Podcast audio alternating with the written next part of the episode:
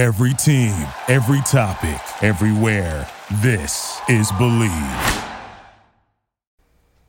Mark and Sarah talk about songs. They talk, talk, talk about, talk about songs. Hello and welcome to Mark and Sarah Talk About Songs. I'm speaking in a constricted voice to let you know how much fucking feeling I've got. Uh, this is Mark, and I'm here with my fucking choppy-banged, sad co-host, Sarah. Can you speak up? I can't hear you over the sound of a bare bulb swinging melancholically in this dirty warehouse. So, Sarah, we've embedded some clues as to what we're talking about today, but um, why don't you tell us a little bit more about this listener request that we have chosen? Um, I will. First, I'd like to note that your um, nineties angst lead singer voice is kind of hot. Oh. Don't give yourself a polyp, but I didn't hate it.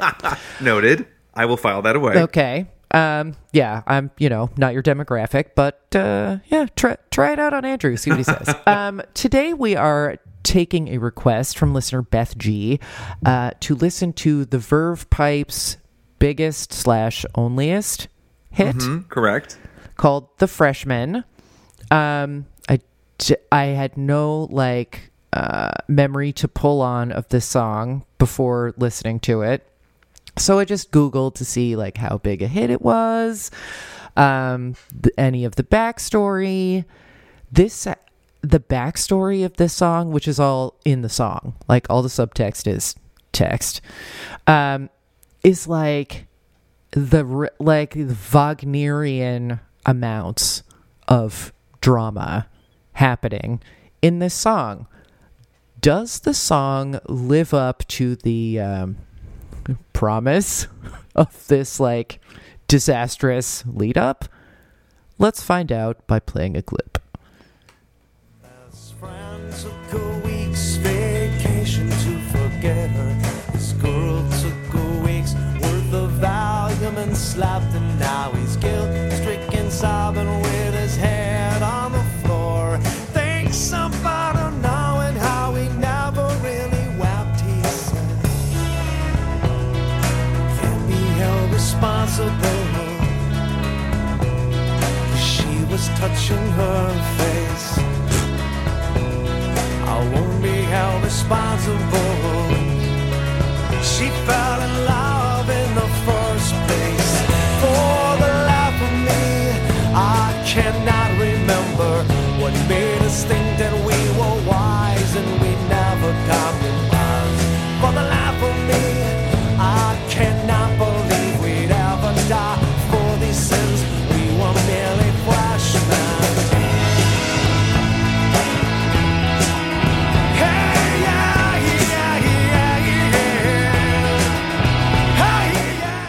Before we go forward, I do want to say that Beth, our listener, requested that we talk about this song because she likes it and finds it very interesting. And I want to say that if we both end up disagreeing with that sentiment, it is in no way a signal of our disagreement with the validity of Beth or anyone else's feelings about the song who likes it. Uh, I hope that longtime listeners will know that we don't have to agree to still enjoy each other's company, as I think Sarah and I proved last week on the Linda Ronstadt episode. So that being we said... We might think a song is bogus, but that doesn't mean we think you or your love of the song are bogus. bogus. And I think that the use of the word bogus is so gentle compared to how I must admit I feel about this here tune. Yeah, it sucks. I mean, this is a song that was always on the fucking radio when I was a freshman in college. So I just remember always being I like... I have no memory of it at all. It was just a... It at was, all. In, in, it was... literally everywhere in my life at this time, and it, it and it was was this a hit? When was this a hit though? Because I th- I think I read that they actually wrote it in like nineteen ninety-two, and that is how it sounds. Yes, it was written like in the early well. nineties, but it didn't become a hit until ninety-seven. So mm. it was like the end of my senior year of high school, summer before freshman year of college, freshman year of college. This was its era, and it was always on, and it was a song that I basically knew all the words to because I listened to the radio a lot, but never really thought that much about, I guess. And as I sat for this episode, and really started to think about this song, I realized this song is bad. Like, yeah. Girl, it's bad. Why? It's like, first of all, the level of fuckery that the writer, lead singer, Brian Vander Ark has put forward about what this song is actually about is exhausting. He has changed yeah. his tune like thirty times. I, just pick a story. Yeah. Like, it's about um, an ex-girlfriend who took her own life. It's about that she had an abortion and she because she was your... Ba- she like was with your bandmate yeah like before you or in between, and then he's not sure whose baby it was, and then maybe that's why she um tried to kill herself. Like p- take one thing off, or and also keep some things to yourself, like maybe any opacity in the lyrics. Yeah th- and then the go there's ahead. Just something so gross to me about the fact that even though the song is nominally about this young woman who dies, what it's actually about is the dudes feeling bad about feeling yeah, feeling sad. Feeling uncomfortable that they might have caused this because they were careless with someone's feelings. Like, yeah, I feel really sorry for you and your greasy bangs. And, oh my God, like, it, it's just so... It's just so ersatz in the sound. Yes. Like, it just sounds a little like a bunch of other way better grunge bands. So it's like Soulless Asylum, Mother of Pearl Jam, Gently Rolling Pumpkins. Like, it's just... Oh God. Legally Blind Melon. Stone I mean, Temple Co-Pilots. Yes. I was going to go with Stone Temple Automatic Pilots, but uh, we will also accept co-pilots, like the inflatable one from Airplane. Just like the at the end of the clip, I pulled that like, ah, yeah. Like, uh, it just is so, it just uh, is posture, all posture, no feeling. The video is a- everything that we mentioned in the intro. The video just is like, is like uh a four-minute parody of what bad grunge videos are like. It literally is guy with yeah. choppy, terrible bangs sitting in a room where a bare light bulb swings back and forth because some P A has clearly been standing off camera and tapping it so it will swing over yeah. him. Like, no. And then they're all like sitting at desks, and but there's they're not studying. They're just staring at weird angles to each other, and... At one point, I looked and was like, oh, my God, there's still two minutes left of this song. Like, I don't think I'm going to make it. I had to, like, hold onto the arms of my desk chair to force myself to listen to the whole thing, which I needn't have done because it's not like a good song happened after the bridge. It's just, I don't know, like, it's just this assemblage of like all the irritating affectations of grunge and like late grunge, and none of the um none of the sort of l- lyrical insight, even when that was like accidental, um none of the like acidic guitar that sort of strips away the sentiment. It's just ugh, Sound Gardenia. No. Sound Gardenia. Taste Garden. So the other thing that makes me crazy about this song is how in a better group's hands, the subject of this song might have been really affecting, because the, and has been. The notion that it's a song about young people realizing how very mortal they are and being almost numbed by the shock that their youth did not spare them from tragedy is a brilliant topic for a song. And well, I, the arbitrary dividing lines between childhood and adulthood, yes. And that, you know, once you're eighteen and a freshman and you're on your own, all of a sudden shit is serious and you're not always set up. And then I cannot believe that we'd ever die for these sins. We were only freshmen. Like, it wasn't supposed to happen to yeah. us. Like, yeah, that's a very relatable thing that we all have to face. But again, did it have to... And that lyric is not bad. Yeah. That's that's one that of the reasons that the song sucks, I think, because there is the possibility of a non-sucky song yeah. emerging from this yeah. song. And I guess, you know, various people's mileage varies in terms of how successful it is, but I just keep thinking of that Ben Folds song. Brick? Brick. Yes. Which is like, you. I mean, you don't know for sure, but if you have gone through this process yourself or with a friend, and like that cold car seat and just everyone kind of being nauseated by what's about to go down, like that's a very effective song that that locates you in like a line and a half. Yes. And this is being so um, non-subtextual and so...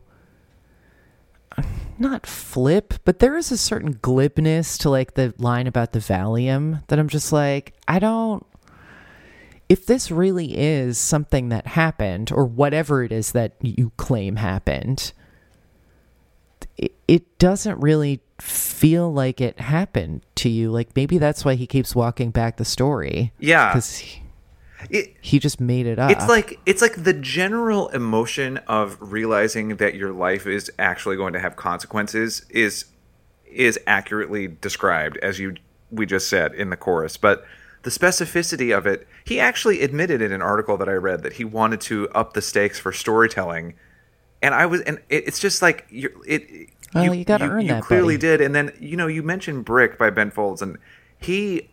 just writes about driving his girlfriend to get an abortion, and he doesn't have to up the stakes at all. He just has the sensitivity to really look at what's happening, and he writes things like this. Driving back to her apartment, for the moment we're alone. She's alone, and I'm alone. Now I know it. That's so yeah. simple, and it's so exactly right. Yeah. That's exactly... And there's not, like, it's not... He also puts like some mundanity in because that's what these situations are like. When there's a death or a sort of big life change, the things that you sometimes remember are these like little nothings that are happening that that contrast with the extremely intense feelings that that you're going through. Right. So, but this these lyrics are like, you know, we're We're turning it up to ten, and we're just going to leave it there. Like, that's not... Like, it's fine to want to raise the stakes for storytelling, but actually storytelling, like narrative construction, that won't work. Like, you have to have some different pitches of emotion. Candle and this Cubby. Doesn't. This is just him being like, I'm sad! Like... Are you, though? Like, I'm kind of not buying yeah, it. Yeah, you are performing someone... You are performing a generic idea of sadness. Yeah, it just didn't feel observed to me. And it's like, well, what else is going to happen to this poor woman? Like, and then on top of everything else, she was stung by a bee. Like, okay, you know what? Maybe take one of the things and have it be something that you've actually experienced. Yeah. Because this just kind of felt like, and look, I was guilty of this too. I was a creative writing major, but like poems written about, you know, great capital G and terrible topics that you're just too young to get your arms and, you know, words around. Well, you know, and it, it shows. I'm also guilty. I was guilty of this too. There's the, it's the, the tendency to think, I can write about what I really understand, or I could kick it up a notch and make it a real story and make it be that it's a high school student, but then like a tiger gets loose in the room and uh, is yeah. running through the halls of my On school. On the Titanic. Sure. Yeah. Oh, yeah. Like it, it's not enough that she had an abortion and we could, didn't know who the father was. She also needs to die. Like, no, yeah. child. Yeah. And... I don't know. That that just doesn't seem. It just doesn't didn't seem like someone who had been present at that, or if you at that emotional event. And if you Sorry. want to talk about purely fictitious uh, storytelling through song, look at what happens in a song like uh, "Ode to Billie Joe." You know, mm-hmm. like the the the the lived in specific details seem so much more effective to me than. Well, it's even the fact that, like, if you... And uh, the narrator is smart enough to put herself at, like, a third hand removed from everything that happens, yeah. so that those emotions were the narrator's, but don't feel co-opted. Right. She's just like, well, this is what I heard, and da-da-da, and how effective was that song? People were looking for the real Billie Joe and still are. And it's like, well, it was based on this guy whose name was, you know, Bobby Wayne. Like, nah, that's probably not it, but that's how you get that's how you get that done. And she had the um ability to indicate something massively upsetting was happening, but do it in an oblique way. And it's like you said in this song, it's just everything is right out there, but also still not believable somehow. Her lack yeah. of specificity is somehow makes the song more believable, because what she paints instead is the response around the event rather yes. than the event itself. Yeah, and using negative space as well. Yeah. That's a good point. But yeah, it's it's funny that this was like this song was like unearthed to become a hit years after it was written, because I would be much more interested to hear what they were actually writing at the time mm-hmm. and see if it were less like, you know, young and class. Everyone's work will be submitted to the literary magazine, whether you like it or not. Like it, that's just where I'm at with this, that it's just not... It's trying so hard to have an impact that it's just glancing off. Mm-hmm. Overswing. That's an overswing. Um, but yes, as we said, Beth, n- no offense intended. This just was not for us. However, um, I do want to now hear the recordings of Mother of Pearl Jam. Yes. And Gently Rolling Gently Pumpkins. Rolling Pumpkins. Dover Soul Asylum. Um, Candle Cubby. I can't believe we forgot about Candle Cubby. I was going to go with Votive Box, but Candle Cubby's better. I love those guys. Candle Cubby.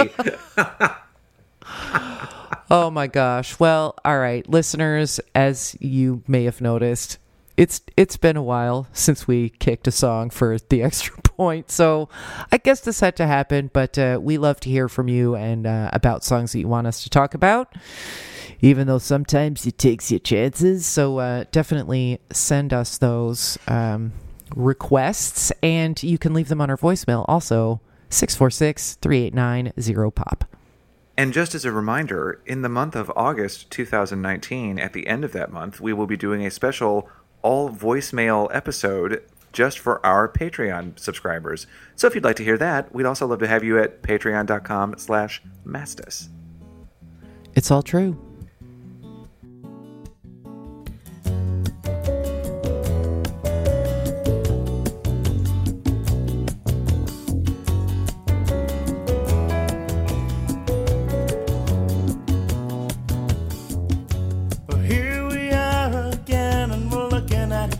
If each other were to blame, you think you're so smart, but I've seen you naked. I'll probably see you naked again. Y'all, Mark and Sarah Talk About Songs is hosted by Mark Blankenship, aka me, and Sarah D. Bunting, and it's edited by Sarah D. Bunting as well. Do you want to talk to Mark and Sarah about song requests, ads, or birthday readings? Email us at talkaboutsongs at gmail dot com, tweet us at talksongs, or find us on Facebook at facebook.com slash mastis.podcast. To become a supporter and producer of this podcast, visit our Patreon page at patreon.com slash mastis, where you can get access to all kinds of cool bonus content and vote in our ranking episodes. Thanks for listening. Then you smile again, but you're looking at me like there's something I'm supposed to say. Forgive me, Father, but I'm falling in love, and that's all I have for confession today. Maybe if you asked me on any other given day, I wouldn't have time for you or anything that you said. It's alright now, you can blame it on me. Mark and Sarah talk about songs. Talk, talk, talk about, talk about.